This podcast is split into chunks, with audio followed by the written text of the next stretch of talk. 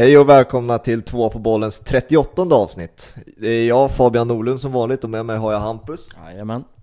Och idag har vi även, blir vi även gästade av Max Angelo Julin ännu en gång. Välkommen! Tack så mycket! Fast nu, nu minns jag att jag sa fel ännu en gång, det är Angelo, eller hur? Exakt!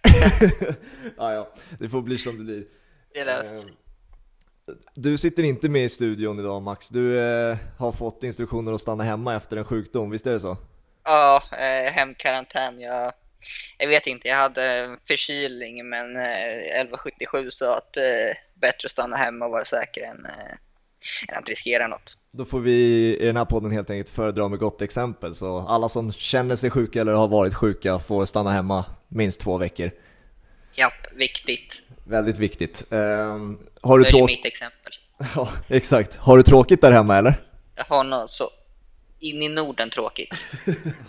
eh, två dagar tog det, sen började det gå på väggarna. Ja. Eh, jag är väl inne på dag och typ åtta nu tror jag.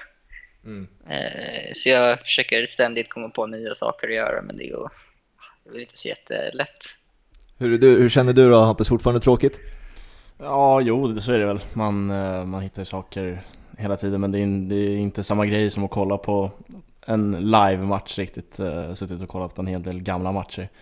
Uh, bland annat idag så att man kollade på Newcastle Arsenal uh, som uh, Viaplay har lagt upp där Niklas Holmgren hade fått göra en topp 5-lista med matcher. Uh, men det blir aldrig riktigt samma sak så att nej, jag saknar, saknar live, live-matcherna helt enkelt. Mm.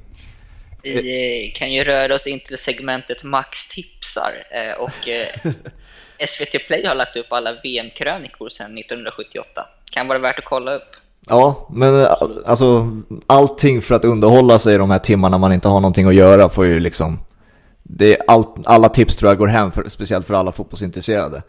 Och Verkligen. det blir ju vårt ansvar också som eh, podcasters att försöka hålla uppe underhållningen så gott det går i de här tråkiga tiderna. Sett att eh, via Play har ju också, om man har det så finns, eh, så livesänder de ju PL Afternoon, PL Eh, evenings och PL Nights. Där visar de bara massa gamla matcher. Det kan också vara värt att kolla upp. Ja, absolut. Eh, det här avsnittet ska bara dedikeras till AIK och Djurgården. Jag sitter ju här som neutral som sagt, men eh, har en, ett AIK-fan i form av Hampus och så Djurgårdare i form av Max. Så det, är de två lagen helt enkelt vi ska diskutera idag. Se vad vi kommer fram till i i längtan till att allsvenskan drar igång. Vi har ju varit väldigt internationella av oss i den här podden, så nu drar vi hemåt till, till Sverige och snackar lite svensk fotboll för en gångs skull. I det hemmaplan. Exakt.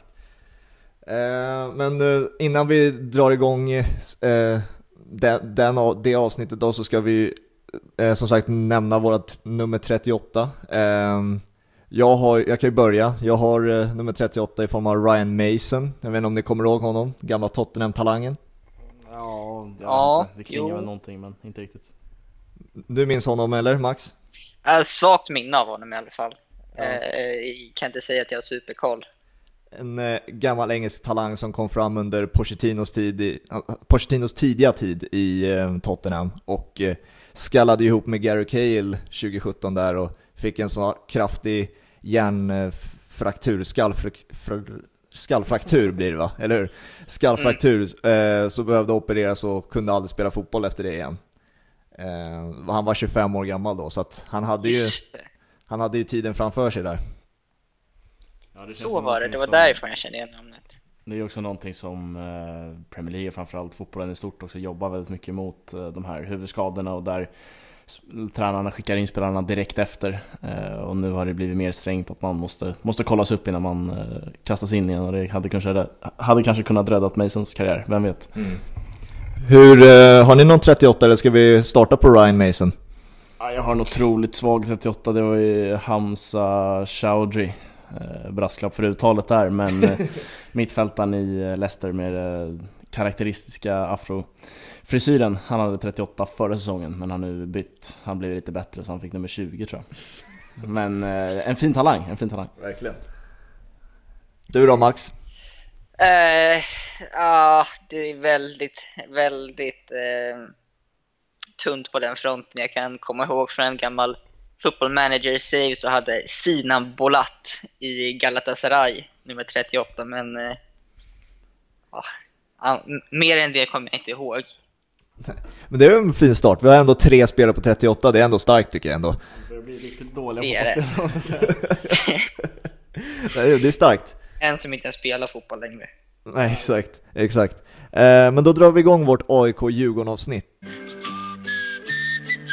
Innan vi drar igång eh, AIK-Djurgården-snacket så måste vi ändå diskutera vår gäst eh, som precis har blivit anlitad av Fotbollskanalen. Så måste vi säga grattis till Max. Ja, men tack så mycket. Ja, tack så mycket. Och första veckan, om jag inte minns helt fel, eh, så får du ju det fantastiska uppdraget att intervjua fotbolls, svenska fotbollslegendaren Pia Sundhage. Hur, hur kul var det? Det var otroligt kul. Eh, man har ju sett upp till henne mycket till eh, ja, hur det är att leda fotbollslag och eh, hon har väl på flera sätt revolutionerat damfotbollen. Eh, och sen så är det liksom, man hör ju så mycket om hur trevlig hon är och man ser det på TV men hon är verkligen så trevlig i verkligheten också. Eh, det man ser på TV, liksom det man får i verkligheten. Det, det måste ha varit en, hur, hur, hur, kan man få en sån där uppgift direkt liksom första dagen nästan att få intervjua Pia Sundhage? Hur gick det till? Nej, det var egentligen, eh, det var en idé de hade haft ett litet tag faktiskt. Eh, att eh, att någon skulle göra det och följa upp hur hennes första tid i Brasilien hade varit.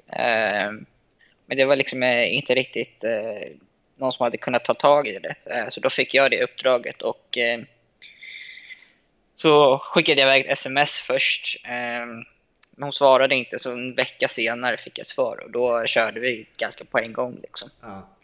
Eh, och sen så eh, en annan eh, sjuk anekdot var ju också jag hade gjort precis en vecka på jobbet. Eh, och sen så går eh, Marcus Danielsson till eh, Kina. Den bryter ut. Eh, och det blir liksom kaos på redaktionen. Alla bara du ringer den, du ringer den, du ringer den. Yeah. Och så säger min chef till mig bara Max, du ringer Kim Bergstrand. så sitter jag där som djurgårdare och bara och fy fan, och fy fan, det här ska bli så jävla coolt. Så jävla coolt. Eh, men så, så fick jag ta mig samman och ringa. Men hur var det, ja. Hur var det då? Ah, det, var, det var väl lite stelt. Eh, det var liksom, eh, ingenting officiellt hade ju sagts från Djurgårdens håll. Eh, och sen så ringde jag, tjena Kim, eh, Max heter jag och ringer från Fotbollskanalen. Eh, undrar om du har någon kommentar på det här som bröts nu från Expressen att eh, Marcus Danielsson ska till Kina. Eh, det kan jag absolut inte. Vi har en sportchef för sånt. Ja. Vilket, vilket är helt rätt. Det är egentligen Bosse man ska kontakta för sådana frågor, men vi sköt iväg en Hail Mary och hoppades på det bästa. Ja, det är väl en fin brygga över till Djurgården. Ja. Eh, kan ju ta tag direkt i förra säsongen. Eh, slutade med ett SM-guld. Hur, hur var det till att börja med? Uh, ja, alltså man ser till själva dagen när vi vann SM-guld så är det ganska mycket ett blur där efter klockan sju på kvällen. Typ. ja. Men det var... Hela säsongen var egentligen otrolig. det var en lite så känsla av att alltså, hela säsongen var surrealistisk. Att när man gick in i säsongen så hade man ju blivit otroligt nöjd och glad bara man hade tagit en Europaplats. Liksom. Eh, mm. Det var väl det som liksom var målet, både från supporters håll och från klubbens håll. Ja. Eh, men ju närmare det kom, desto mer trodde man ju på det. Eh, där i mitten, runt sommaren, så var man ju väldigt skeptisk. Att fan, det här, kommer det här verkligen att hålla? Nej. Nej. Men sen ju närmare det kom och sen så eh, blev det mer verkligt. Eh, det, alltså, sista tio matcherna var egentligen det största oron efter derbyförlusten mot Bayern för då var det ganska öppet. Mm. Eh, men sen så slog ju bara Bayern slog Malmö eh, och liksom gav oss möjligheten att vinna igen. Och det ja. var därefter som man började tro på det på riktigt, måste jag nog ändå säga. Var truppen till, alltså var låg truppen rätt kvalitetsmässigt enligt dig? Det var väl omöjligt etta i Allsvenskan, eller hur? Nej, gud nej, verkligen inte. Eh, enligt mig så skulle Malmö nästan ha gått hem det SM-guldet. Alltså om man ser till truppkvalitet. Eh, jag, rent konkret skulle... Djurgården hade nog inte ens bästa truppen i Stockholm skulle jag säga. Eh, jag skulle, alltså truppmässigt skulle jag nog nästan ge Bayern den. Eh, och sen så mot slutet när Gnaget fick hem eh, Bahoui och då blev det också... Ja, då fick de en väldigt bra trupp också. Eh, och Djurgården förstärker inte riktigt så mycket som, eh, under sommaren. Plockade in, liksom in Curtis, Curtis Edwards på uh, Bosman och Emil Kujovic för att stärka upp uh, forwardsalternativen. Finland, det hade vi liksom bara Buya Turay. Mm. Eh, så jag tror, alltså om man ser bara till truppkvalitet så hade det varit en jävligt bra bedrift att bara ta Europaplats för säsongen. Ja, det får man verkligen hålla med om. Eh, det kändes ju som, alltså det är två, två år i rad nu man har vunnit på det här stabila försvarsspelet och 1-0. Det var ju AIK året innan och Djurgården i år att det är liksom linjen from the back. Mm. Eh, och de fick ihop den där gruppen otroligt bra. Och för mig som alltså visst AIK-supporter men också allsvenskan stor allsvenskan-tittare så liksom kände jag att nere i Malmö där eh, när Buya sätter dit 1-0 och Djurgården vinner den matchen då kändes det någonstans klart även om man sen skulle torska ett derby. Eh, men det var så otroligt starkt framförallt för mig som AIK-supporter som vi, vi vinner aldrig nere i Malmö. Eh, och att Djurgården går och gör det då känner man att den där stabiliteten för ett SM-guld finns ändå. Eh, vilket man hela tiden hade väntat på att nu rasar det, nu rasar det, nu rasar det, men det gjorde ju aldrig det. Nej, nej, men det var ju verkligen så att man gick ju bara och väntade på att det skulle rasa och till slut, alltså när säsongen var över så släppte man in 19 mål på 30 matcher, vilket eh, bör ses som jävligt bra egentligen. Ja. Eh, det är ju näst minst i serien efter Malmö. Alltså, derbyspöket måste man ju alltid diskutera när man snackar Djurgården. Eh, finns det fortfarande kvar enligt din mening? Nej, det försvann när eh, vi slog både AIK och Hammarby samma säsong. Hur kändes det då när, när verkligen derbyspöket fanns då? För det, det har ju funnits. Hur var det som Djurgårdssupporter att uppleva det så många år? Alltså jag måste ändå säga att inför alla, det kanske bara är jag som eh, kände så, men inför alla derbyn så kände man ändå liksom fan, nu har vi chansen, eller de flesta derbyna så kände man fan, nu har vi chansen att ta det här. Och många gånger så såg det ju bra ut. Alltså, man hade ju liksom en 2-0-ledning mot eh, Bayern i halvtid som man eh, släppte eh, hade flera ledningar mot Gnaget också. Eh, så det var väl liksom mer det här att man ofta fick, kunde man få till en bra start, men man orkade inte hålla i det. Eh, och det verkade vara ganska psykiskt att man inte kunde göra just det. Men ja, man torskade väl fyra matcher förut. Och det var ju i alla ja. derbyn. Så det är, ändå, ja. det är ändå anmärkningsvärt att de förlusterna kommer mot just AIK och Hammarby när man är bäst i Sverige till slut. Uh, och jag, liksom, ja, derbyspöket det kan väl leva kvar enligt vissa eller, eller inte enligt andra. Uh, men det var ju verkligen anmärkningsvärt att förlusterna kom i just de matcherna. Uh, förstår att det inte spelar alls roll när man går och vinner hela skiten sen. Men det är ändå intressant på något sätt. Ja, ja, verkligen. Och sen så, jag pratade rätt mycket med mina polare om det. Att hade man, hade man kommit tvåa istället för etta då hade det varit en eh, otroligt mycket större grej att man torskade alla fyra derbyn än om man faktiskt, som nu, vann. Ja. Eh, för nu är liksom, ja, jag bryr mig inte ett jota om att vi förlorade fyra derbyn förra året, men hade vi kommit, säg två eller trea, då hade det varit jävligt jobbigt. Mm. Om vi kollar på nutida form och nutida trupp och sådär, eh, sålt Danielsson då som vi varit inne på, Eh, och också haft alltså, svaga prestationer i kuppen också som har varit under försäsongen. Eh, hur ser du på Djurgården vid just detta tillfälle? Eh, nej men självklart så måste man ju få in en ersättare till Danielsson. Eh, och där, där snackades det ju rätt mycket om eh, Sotte från eh, FCK, eh, Köpenhamn. Eh, och sen så var det en norsk försvarare från Stabek, om jag inte är helt fel ute. Mm. Men det blev inget av varken eller. Och nu har ju Bosse gått ut offentligt och säger att man har lagt allt på is, som de flesta klubbar har gjort, med tanke på läget som är. Men utöver en mittback så skulle jag nog ändå säga att man, dels måste man få in lite mer eh, speed på yttrarna. Eh, nu har man egentligen bara Chilufya eh, som har någon form av speed. Eh, och sen så måste man väl, jag vet inte, man måste nog bestämma sig för en formation. För nu under, eh, under försäsongen, eller kuppen då, så har man väl varierat lite mellan 4-3-3 som förra året och en 4-2-3-1 eh, med Holmberg som släpande. Eh, eller off mitt beroende på hur man vill se det. Mm. Eh, men oavsett så tycker jag att eh, speed på ytter och en mittback är eh, otroligt viktigt för eh, inför säsongen. Ja, nej, jag vet inte.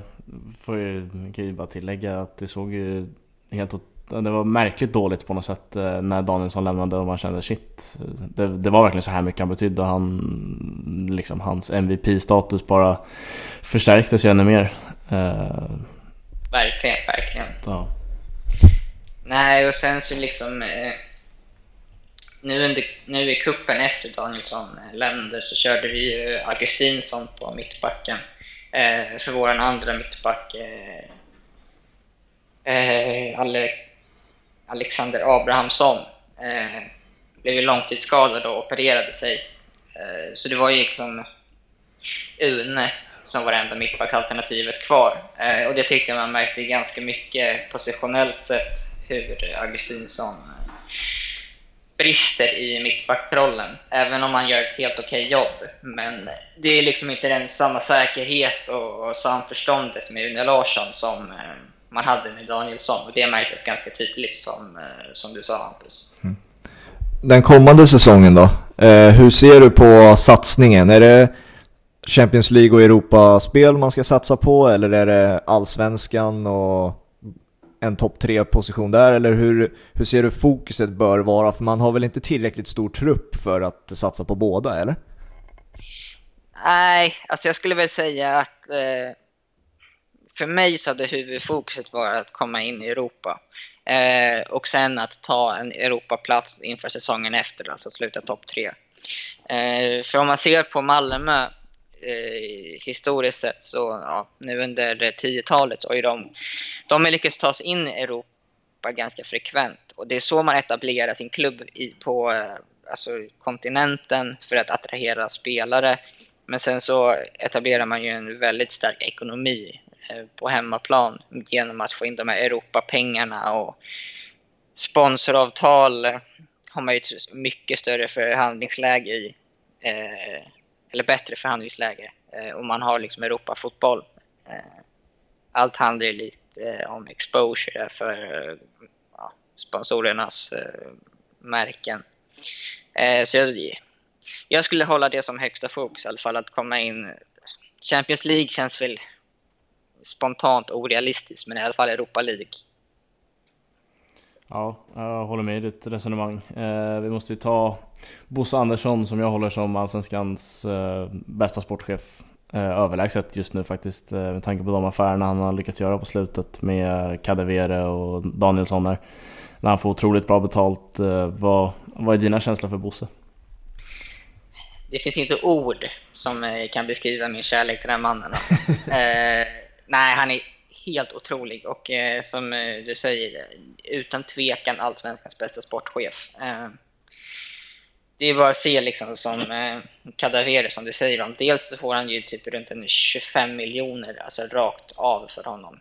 Eh, och sen så får han ytterligare mellan 13 och 20 i, i eh, vidareförsäljning från Lyon köper honom nu. Eh, sen så vet jag att, eh, eller jag jag vet inte, men jag har fått höra från folk i Djurgårdsled att man hade liksom över 40 miljoner för eh, Kadavere. Men han drog ju någon knäskada där precis innan han skulle lämna. Eh, och då blev det liksom eh, istället runt 20-25 plus en vidareförsäljning. Och oavsett, båda fallen är ju en otrolig deal för Kadavere. för han hade ju egentligen, vid, vid tillfället som vi sålde honom, hade han egentligen bara haft ett, ett halvår med utmärkande insatser, eh, precis som Buddy. Eh, man har ju alltid sett liksom att han har en potential, men han har ju liksom inte konsekvent bidragit med sådana insatser. Eh, så, ja, det... Bosse är fan kung.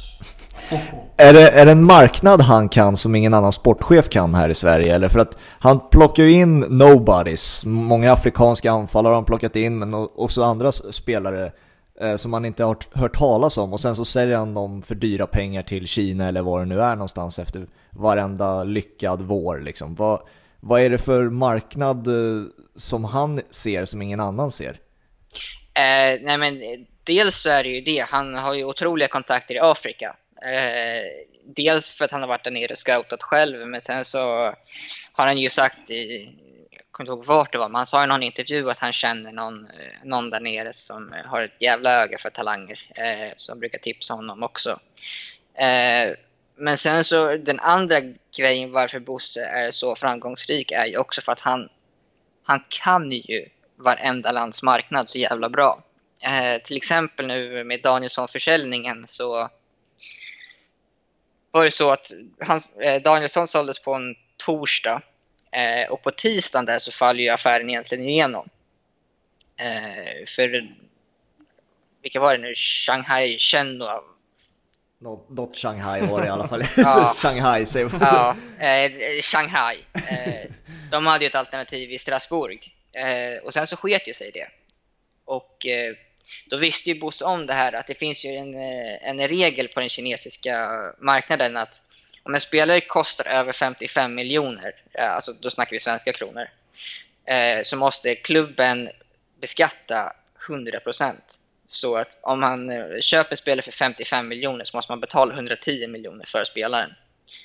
Eh, och när det här sket sig och eh, Shanghai kommer tillbaka i sista sekund kan ju Bosse den här regeln. Så han säger det, nej men vi värderar spelaren till 60 miljoner. Eh, och då är det liksom så här, ja ah, okej, okay. Eh, vi kan inte begära så mycket. Vi kan begära, vad var det, 54 eller 52. Yeah. Och då kör ju Bosse så här, okej, okay, ja men jag gör er den här tjänsten den här gången. Ja, det är bra. Det är liksom ah, otroliga. Han, eh, liksom att bara kunna sådana här men, marknadsregler på den kinesiska marknaden. Det tror jag liksom inte att det är många sportchefer i Sverige som kan. Mm.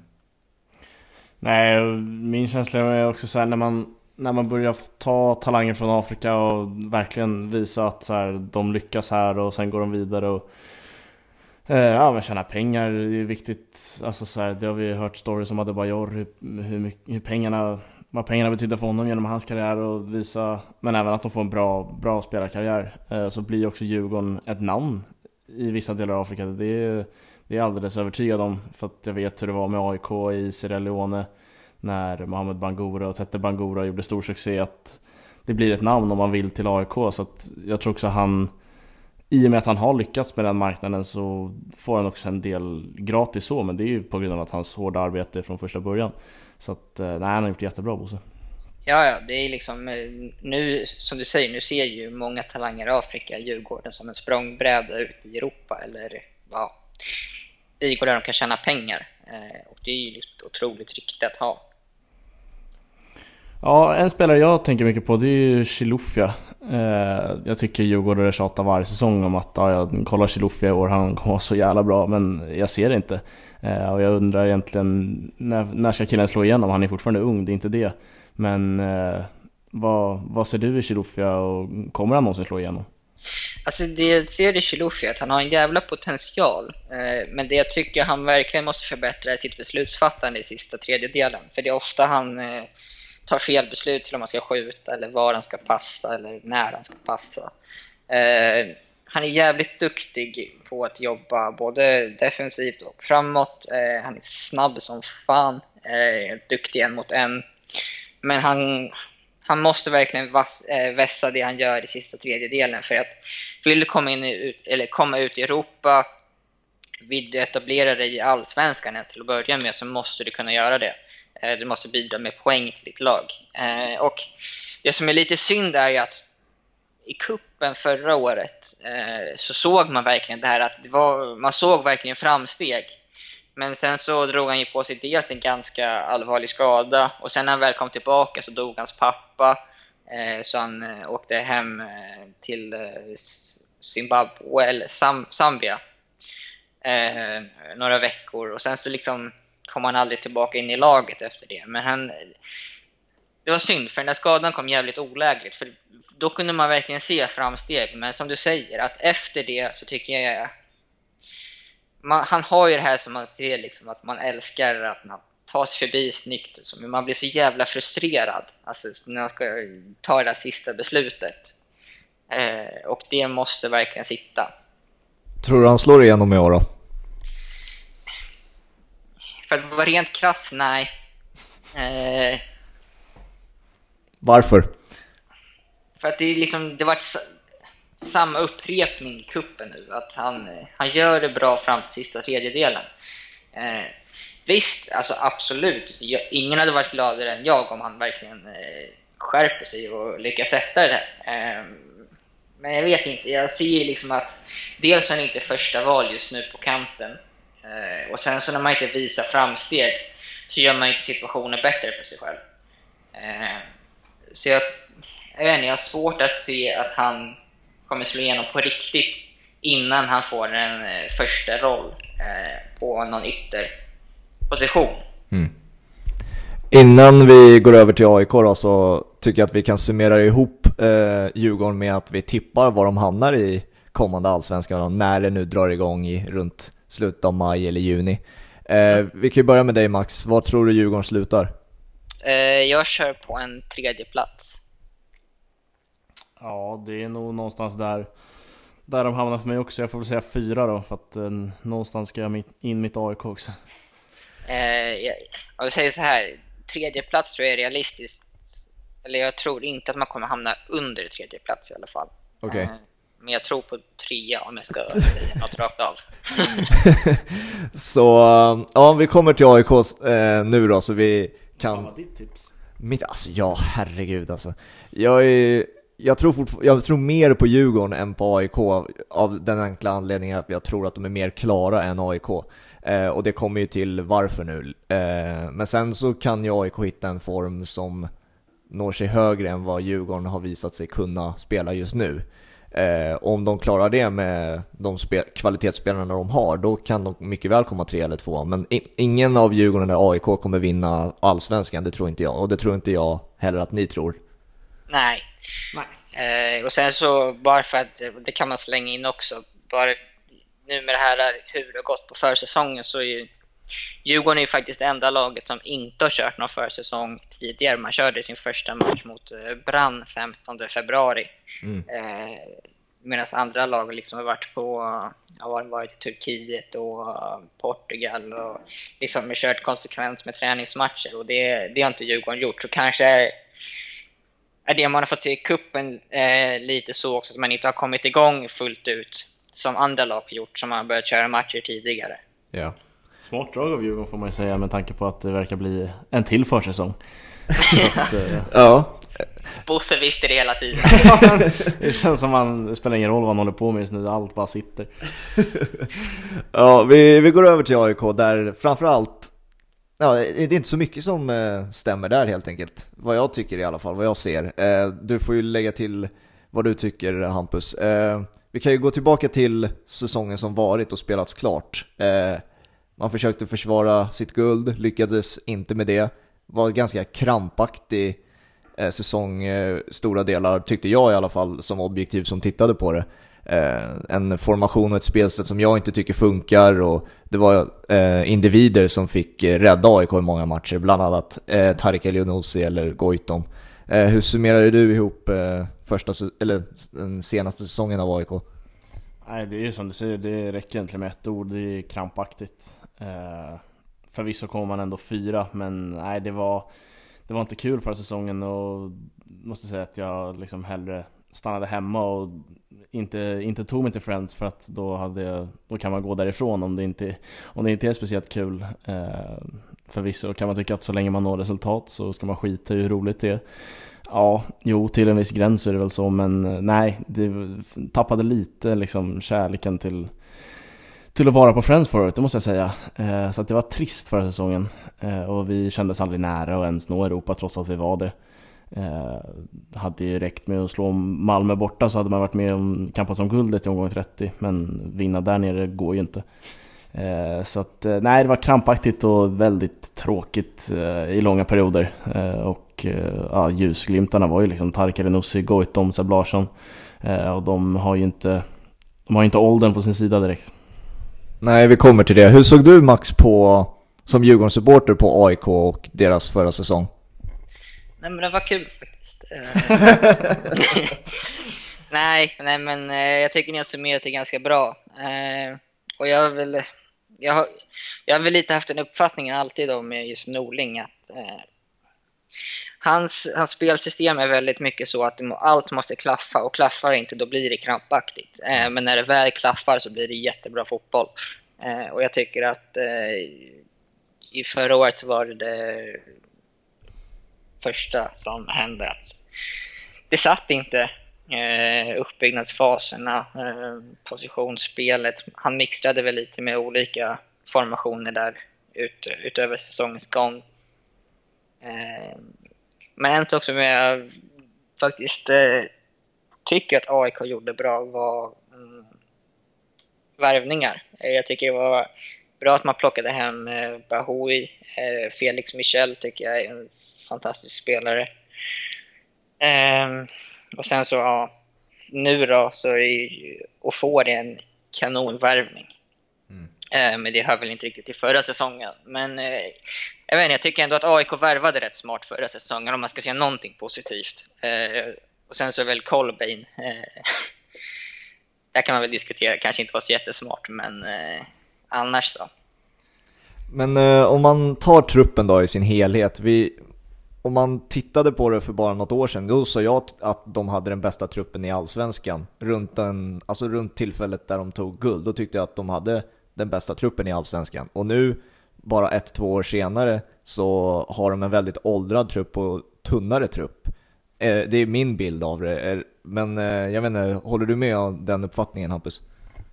Ja, i någon mån gör jag väl det. Eh, men det kändes som året där man vann guld så var det en väldigt inoljad maskin. Men sen, sen plockade man bort oljan i eh, Kristoffer Olsson. Eh, och plockade bort det väl helt fel uttryckt egentligen. Man, man var tvungen att sälja honom. Han blev för bra för ligan och behövde, behövde gå för att utvecklas vidare. Sen fanns det ju massa vidareförsäljningsklausuler till Nordsjälland och så det landade ju inte jättemycket pengar i AIKs ficka trots allt eh, med tanke på att det är i min mening en av de bästa spelarna man har sett i Allsvenskan någonsin. Eh, för att han, ja, han kunde ju diktera tempot totalt i en match. Han var fantastiskt bra. Eh, och det är klart att det blir ett jättestort tapp när man tappar en sån spelare. Det märktes förra säsongen att man hade svårt att få igång det. Framförallt offensiv tredjedel. sen försvann Robin Jansson, Milosevic de här spelarna som var i sin prime på något sätt eh, och på väg upp eh, försvann och kvar stod ju Goitom och Seb Larsson eh, framförallt. Så att, ja, den, den har blivit åldrad och man har värvat in Colbine eh, som vi säkert kommer till sen, men han har inte heller åren framför sig. Så att, eh, jag håller med i det resonemanget. Vi kan ju diskutera Norling också eftersom att jag minns när vi avslut, hade avslutande snack om Allsvenskan när det tog slut här i podden så eh, tyckte vi att det var dags för Norling att lämna. Nu är han kvar eh, och eh, tycker fortfarande att, eh, eller hittills har jag inte tyckt om hans sejour i AIK trots att han har vunnit guld. Eh, med tanke på formationen han har spelat, den typen av fotboll som inte har lyckats med. Eh, kan bli förändring i år, visst. Eh, men sen också konstiga beslut som man sätter mittbackar som forwards och forwards som mittbackar och sånt där. Det är konstiga beslut och en konstig tränare för mig att uppfatta fortfarande riktigt vad, vad han står och sånt där. Vi kan börja med dig Max, hur ser du på Norling som fotbollstränare? Ja, men det är lite som jag sa innan, att jag tycker att han är väldigt mycket hit eller miss. Eh, sitter det så är det jävligt bra. Sitter det inte, som nu på senare tid inte har gjort, då blir det raka motsatsen. Då blir det jäkligt eh, krampaktigt och rent av dåligt ibland. Eh, sen om han ska vara kvar eller inte så kan väl jag tycka också att eh, hade jag varit aik så hade jag velat se något nytt. Eh, nya idéer och sånt där. Men samtidigt så måste man ju hitta ett bättre alternativ. Och just nu så ser jag nog inte något bättre alternativ på marknaden än Norling som eh, faktiskt kan klubben, han har tydliga idéer. Eh, sen om de sitter eller inte i en annan femma. Men eh, just nu så hade jag nog hållit kvar Norling. Eh, även om han, som ni säger, kör lite verkar köra lite football manager moves och sätta upp mittbackar på forwards och sånt ibland. Men... ja, inför guldet så var han ju nere i Turin och träffade Ponne eh, och tog, hämtade inspiration från Ventura tror jag var som tränade där. Eh, och nu har han inte varit, varit i Bergamo och så men han har väl uttryckt en stor beundran för Atalanta eh, och har kollat mycket video så det är väl någonstans där, där vi ska efterlikna och gå från ett lag som inte kan göra mål och håller nollan till att få de här Atalanta-kopplingarna över sig känns ju inte helt hundra. Eh, framförallt inte med tanke på att premiärmatchen blev liksom, vilka var det då? Det var Örgryte tror jag, hemma. Eh, förvisso, gör förvisso gör vi två mål där men herregud vad det var dåligt i 75 minuter. Vad sa du Max? Eh, snackar vi alltså om eh, Giampiero Ventura? Ja, jag tror det. Ja, då, då förstår jag varför det har gått som det gått. Ja, det, det var ju då... Den var... mannen kan ingenting om fotboll. Nej, han, eh, han är ute på savannen. Som den halvitalienaren jag är så, fy fan vad den mannen är dålig på fotboll. vad då då? Nej men det, det, var ju hans, alltså bokstavligen han som eh, själv sket, sket upp det för Italien eh, när vi missade VM. Ja, du lägger också skulden på honom alltså? Alltså det är, nej men det är nog helt otroligt. Det går inte att inte lägga skulden på honom. jag har aldrig sett landslaget spela så dåligt som de gjorde under honom. Så sitter han och klagar på, på spelarna som faktiskt gjorde någonting. Ja. Nej, fan. Ingen respekt för den mannen. Eh, nu kanske det går eh, hårt till här, men där, där träffade vi nerv tyvärr. jo men det är, alltså, det är väl många som ger honom kritik och med all rätta. Eh, men tillbaka till AIK då. Sänka han Gnaget dock, då, då kan han få lite ja, det, kan, det, det är kanske det som händer nu. Eh, ja. Sett till andra spelare då, Asani, Saku, vad säger du om dem, eh, Hampus? Ja, de, den, liksom, det ljusa, ljusa momentet man tar med sig än så länge, man har ju bara fått sett tre matcher egentligen och sen några träningsmatcher, men tre matcher i kuppen och det var ju Kalmar där, eh, där Asani och Sacco hade stor show. Eh, det var, det var viktigt för de två spelarna för att de kommer få ett stort ansvar och det känns kanske inte helt hundra inför. Man vet inte riktigt vart man har dem. Eh, Sacco var ju sanslöst dålig i de inled två inledande matcherna och fick mycket skit på Twitter. Men sen kommer han upp med en, ja, men en 5 plus eh, prestation mot Kalmar. Så det var härligt att se. Eh, han kommer säkert vara ojämn, ung spelare med eh, rötter från Ajax akademi. Eh, Asani, väldigt dålig koll på egentligen, kommer från, nu tappade jag laget precis när jag skulle säga det. Partisan Tirana. Ja, exakt. Eh, och vad, vad har man för koll på dem egentligen? Ingenting. eh, men han var också bra mot Kalmar. Eh, men jag tror det är två spelare som kommer gå upp och ner den här säsongen. Eh, och det känns bra. Alltså det enda som känns bra med det här coronaviruset är ju att eh, Nabil Bahoui hinner komma tillbaka till en premiär. Så att rulla, rulla Sacco, Asani och Bahoui kan nog bli bra. Inte, inte guldmässigt bra, men tillräckligt. Sen så tycker jag att ett utropstecken för Gnaget hittills är ju vet han, Tihi, mittbacken. Ja, absolut. Det håller jag med om han, han, eh, han imponerade verkligen, tycker jag. Eh, om vi ska summera ihop det både sett till AIK och Djurgården då och kolla liksom vad, hur båda lagen ligger till. Eh, får ju tippa slutplaceringen nu också till AIK då. Vad säger du Max?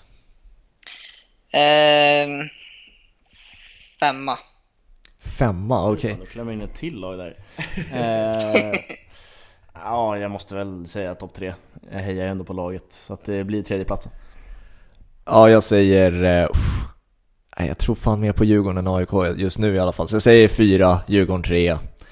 Eh, och eh, jag tycker det är, men det är ändå en intressant diskussion att ha i och med att det säger ändå hur nära och tajta Djurgården och AIK är just nu. Det trodde man kanske inte att det skulle vara för typ två år sedan när AIK tog guldet. Att, eh, även fast Bosse Andersson gör ett fantastiskt jobb så är, är de så extremt tajta just nu, både administrativt men också spelmässigt. Kanske att Djurgården till och med har gått om. Och eh, det är ju in, intressant att diskutera varför det har blivit så. Vad, vad, först och främst, håller du med och i så fall varför har det blivit så? Hampus, ska vi börja med dig? Eh, ja, absolut. Jag tycker det är ganska tydligt topp fyra i Allsvenskan. Det är AIK, Djurgården, Hammarby och Malmö. Eh, och där mellan de fyra är det ganska tajt. Eh, Malmö är ju otroligt mycket längre, längre fram ekonomiskt men eh, spelmässigt har de inte fått till det så att de ska mm, vara liksom någon given etta bland de fyra. Men eh, nej, jag tycker det är jämnt mellan de fyra och där har vi Djurgården och AIK och det, det har ju mycket med Bosse Andersson att göra, det får man ju verkligen säga. Han har gjort extremt mycket rätt eh, senaste åren och framförallt anställningen av eh, Bergstrand och eh, ja, för att tappa det namnet på honom. Laglöf. Ja, exakt. Eh, Lagerlöf. Som, ja, går ju vinner guld direkt. Och det får ju en jävla boost till, till allting. Och sen har AIK eh, står lite med en åldrande trupp och har ju tagit ett steg bakåt lite. Så att eh, absolut är det väldigt jämnt mellan de två. Jag, tror, jag tycker det är två lag som någonstans gynnas av det här eh, uppskjutandet som blir nu. Eh, inget lag känner speciellt klart. Eh, Djurgården behöver en mittback. Eh, och behöver spela lite fler matcher innan Allsvenskan drog igång. AIK jobbar med sitt eh, Atalanta-kopplingarna med 3-4-2-1 eh, och får ihop det ännu mer, får tillbaka Bahoui. Så att jag tycker det är två lag som gynnas på något sätt av att det skjuts upp till maj, juni någonstans. Hur nära tycker du då Max att eh, klubbarna ligger sinsemellan? Uh, nej, men jag skulle säga att jag tycker att Djurgården ligger, um, ligger före AIK um, ehm, rent truppmässigt och eh, ja, men, dels ekonomiskt också, men sen så eh, vad jag tänker också är ju att man får ju ta in lite i ekvationen att Djurgården har minst 50 miljoner på kontot att röra sig med. Eh, plus bara runt 15 för Tino eh, och det man hade satt undan eh, tidigare. Medan AIK är ju lite i det läget nu att eh, Björn Westström har ju varit ute och sagt att man kan inte plocka in dem mer nu innan man eh, säljer. Eh, så medan AIK, man vet ju inte om de säljer någonting nu, men om de inte gör det så är man ju lite fast på samma ställe sett truppmässigt medan både Hammarby och Djurgården kan förstärka ytterligare. Eh, vilket, kan, vilket jag tror kan skapa eh, ännu större utrymme däremellan. Eh, men man har ju ingen aning om hur det här kommer utarta sig, för vi vet ju inte hur situationen kommer bli. Eh, kanske hinner man inte värva någonting innan säsongen börjar. Det är sånt man får se sen. Men jag tror att möjligheten finns för att eh, Hammarby och Djurgården rycker ifrån AIK lite där just på grund av att man inte har råd att eh, förstärka truppen ytterligare, även fast man har gjort det nu. Och man har gjort det på ett bra sätt eh, med att få hem Ofori och eh, ja, Asani verkar ju som sagt som en spännande spelare. Mm. Eh, så jag skulle, men sen också, man har sett Norling göra det förut. Bara för att han, man kanske inte har den bästa truppen så kan man fortfarande gå jävligt bra. Eh, och det såg vi på Djurgården förra året. Man hade ju absolut inte den bästa truppen ens i Stockholm om man vann SM-guld. Mm. Eh, men just nu, och det säger jag inte bara för att jag är djurgårdare, men jag skulle nog nästan säga att eh, AIK just nu har den svagaste truppen i Stockholm. Mm. Det, det leder vi oss in på Björn Westerlund då, som du tog upp där Max. Eh, kan ju avslutningsvis diskutera honom. Eh, du först då Hampus, vad, hur ser du på honom just nu? Han har gjort bra perioder och lite sämre perioder i AIK rent sportchefsmässigt. Vad tycker du han ligger just nu? Hur gör, utför han jobbet? Ja, som du säger, det har varit upp och ner och just nu känner jag mig extremt neutral till honom. Eh, det är ingen, ingen sportchef jag tänker höja till skyarna för att det, det tycker jag inte han har gjort sig förtjänt av heller.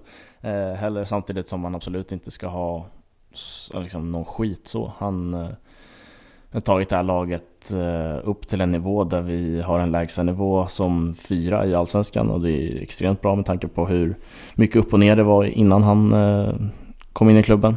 Ehm, men samtidigt så är truppen väldigt osäker och det känns som det är många chansningar i truppen.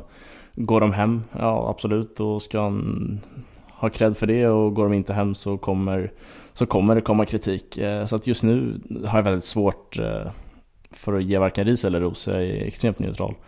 Eh, så att det handlar ju väldigt mycket om vilka resultat som nås med, med det här nya spelsystemet och om spelarna och Norling är redo för det. Du då Max, vi har ju snackat om Bosse och din kärlek till Bosse. Hur, hur ser du på Björn då? Nej, men jag tycker faktiskt att han, han gör ett uh, helt okej okay jobb. Jag håller med Hampus där att det är mycket, det finns liksom eh, antingen ris eller ros. Sen finns det inte jättemycket där eh, emellan. Eh, det jag tycker att eh, Björn Westström har gjort riktigt bra är hur, eh, hur och vilka spelare han plockar in till AIK. Eh, det jag tycker att han faller mycket på är eh, vidareförsäljning. Eh, att han plockar in bra spelare, men han, många gånger så lyckas han inte få, få ut lika mycket sen när man väl säljer vidare. Eh, mm. Och det, det tycker jag att han faller lite på, för där gör till exempel både Jesper Jansson, Hammarbys eh, sportchef, och Djurgårdens sportchef Bosse Andersson ett ganska mycket bättre jobb på. Men jag tycker att Björn Westerholm är väldigt duktig på att plocka in etablerade namn, dels. Men sen så är han väldigt duktig med att eh, sondera de lägre divisionerna i Sverige. Eh, där han har hittat eh, flera stycken fina spelare. Bara Robin Jansson och eh, Rashidi, två, två namn jag ja. kommer på på rak arm. Eh, så jag tycker det han faller ganska mycket på är när han ska sälja spelare vidare. För att det han gör när han plockar in är jättefint. Ja, vi kan ju avsluta där. Har du något mer att tillägga, Hampus? Uh, ja, vi kan ju gå från Djurgården, AIK och den svenska fotbollen och avsluta där vi började med ett litet tips till alla de som inte har någonting att göra. Eh, uh, tipsar om eh, Netflix-serien The English Game. Uh, en liten miniserie på sex avsnitt där man får ja, bakgrunden till egentligen hur engelsk fotboll drog igång det är Fergus Suter i eh, huvudkaraktär som benämns väl som det första proffset eh, i England. Och det är FA-cupen och det är mycket som sker och det är ja, intressant att se. Så att, mm. ta och titta på den. Uh, Max, du ska också berätta var vi kan hitta dig på vilka medier och sånt då. Uh, ni kan hitta mig på Twitter, heter jag uh, Maxi Angelo. Maxi med två A. M-A-A-X-I Angelo. Eh, det är väl där jag huvudsakligen håller till. Och så numera läsa på Fotbollskanalen också. Just det, ja. Det är in på fotbollskanalen.se. Yes. Eh, innan vi avslutar så skulle jag bara vilja höra Hampus tankar på Colbine. Ja du, vad fan ska man säga? Det, det kändes ju otroligt märkligt när Norling gick ut och sa att allt han gör i år är en bonus för att det var en spelare man någonstans hade tänkt sig att eh, ja, men AIK skulle vila lite på att han kanske skulle få en mer djup, djupledsgående roll och kunna bomba in en hel del kassar för den, den potentialen tror jag han har. Eh, sen verkar han ju vara, vara rätt strulig liksom, utanför plan. Eh, verkar inte träna överdrivet mycket, dras med skador och... Hänger på nattklubbar. Ja men exakt och sånt där som rapporteras om så att... Nej, någonstans har man ju också lite tappat tålamodet. Eh, han får väl den här säsongen på sig och om Norling redan nu går ut och säger att allt är bonus så känns det inte som han kommer, han kommer inte explodera den här säsongen heller. Eh, så att, ja, det känns synd att det någonstans blev så här. Nu ska man väl invänta hur det blir. Han kanske också, mm, alltså han unnas väl, eh, vad säger man? Han, han drar väl nytta av det här, att det skjuts upp. Han får, får en lite längre försäsong. Eh, mm. Så att uh, invänta resultat, men nej, lite har man börjat uh, tappa tålamodet och det är jävligt synd för att jag hade stora förhoppningar om honom. Jo, det var lite därför jag frågade, för förra året när, när AIK värvade honom eh, så värvade de honom framför ögonen på Djurgården. Eh, både Hammarby gjorde samma sak med Kjartansson och sen så AIK med Kolbein. Eh, och jag eh, hade faktiskt eh, stora förhoppningar på båda två. Jag trodde att båda skulle göra ett riktigt bra jobb i Allsvenskan. Eh, Kjartansson gjorde ju det med Hammarby, han stannade ju bara halva säsongen. Men jag trodde på något sätt att Kolbein också skulle vara ganska mycket bättre än vad han faktiskt har varit. Men han, har väl, han tampades väl lite också med skador och sånt där, så det, det spelar väl också liksom in i, i ekvationen. Ja. Eh, men eh, jag tänker med de pengarna man lägger på honom rent ja, lönemässigt och sign-on så, så lär man förvänta sig ganska mycket mer. Ja, så är det. Eh, det här var ju bara som sagt, eller som ni har hört, bara AIK och Djurgården eh, fokuserat avsnitt. Så ju närmare premiären vi kommer, dess, desto mer allsvenskan kommer vi diskutera. Och vi kommer också ha ett helt avsnitt där vi diskuterar eh, alla lag i allsvenskan. Och då kommer även eh, Max gästa även då. Så det ser vi fram emot. Eh, blir runt i maj månad där ser jag också fram emot. Ja, vad kul. Ja, vi får väl, får väl egentligen se vad vi kommer prata om närmsta veckan här. Eh, tanken är att vi rullar på och kör som vanligt, eh, så ni får gärna skicka in eh, förslag om vi ska dedikera ett helt avsnitt till något speciellt. Eh, mm. Når oss på tvåpabbollen.gmail.com eller DM Instagram på tvåpabbollen. Finns även på Twitter, tvåbollen. Eh, så att, äh, skicka in förslag så det blir lätt nu att köra lite mer tema, temafokuserade avsnitt med tanke på att det inte spelas någon fotboll. Exakt, även fast det är, det är konstiga tider för oss alla men vi, i och med att vi är en podcast ska vi fortsätta underhålla så gott vi kan och försöka vara så kreativa som möjligt. Eh, så skitkul att du var med Max. Eh, skitkul att vara med. Eh, tack, så... tack för att jag fick komma. Ingen fara. Som sagt, du är tillbaka snart igen och det blir också skitroligt. Eh, och alla som har lyssnat, tack för att ni har lyssnat. Eh, sprid podden så gott det går, så gott ni kan. Det uppskattas alltid och eh, så hörs vi nästa vecka.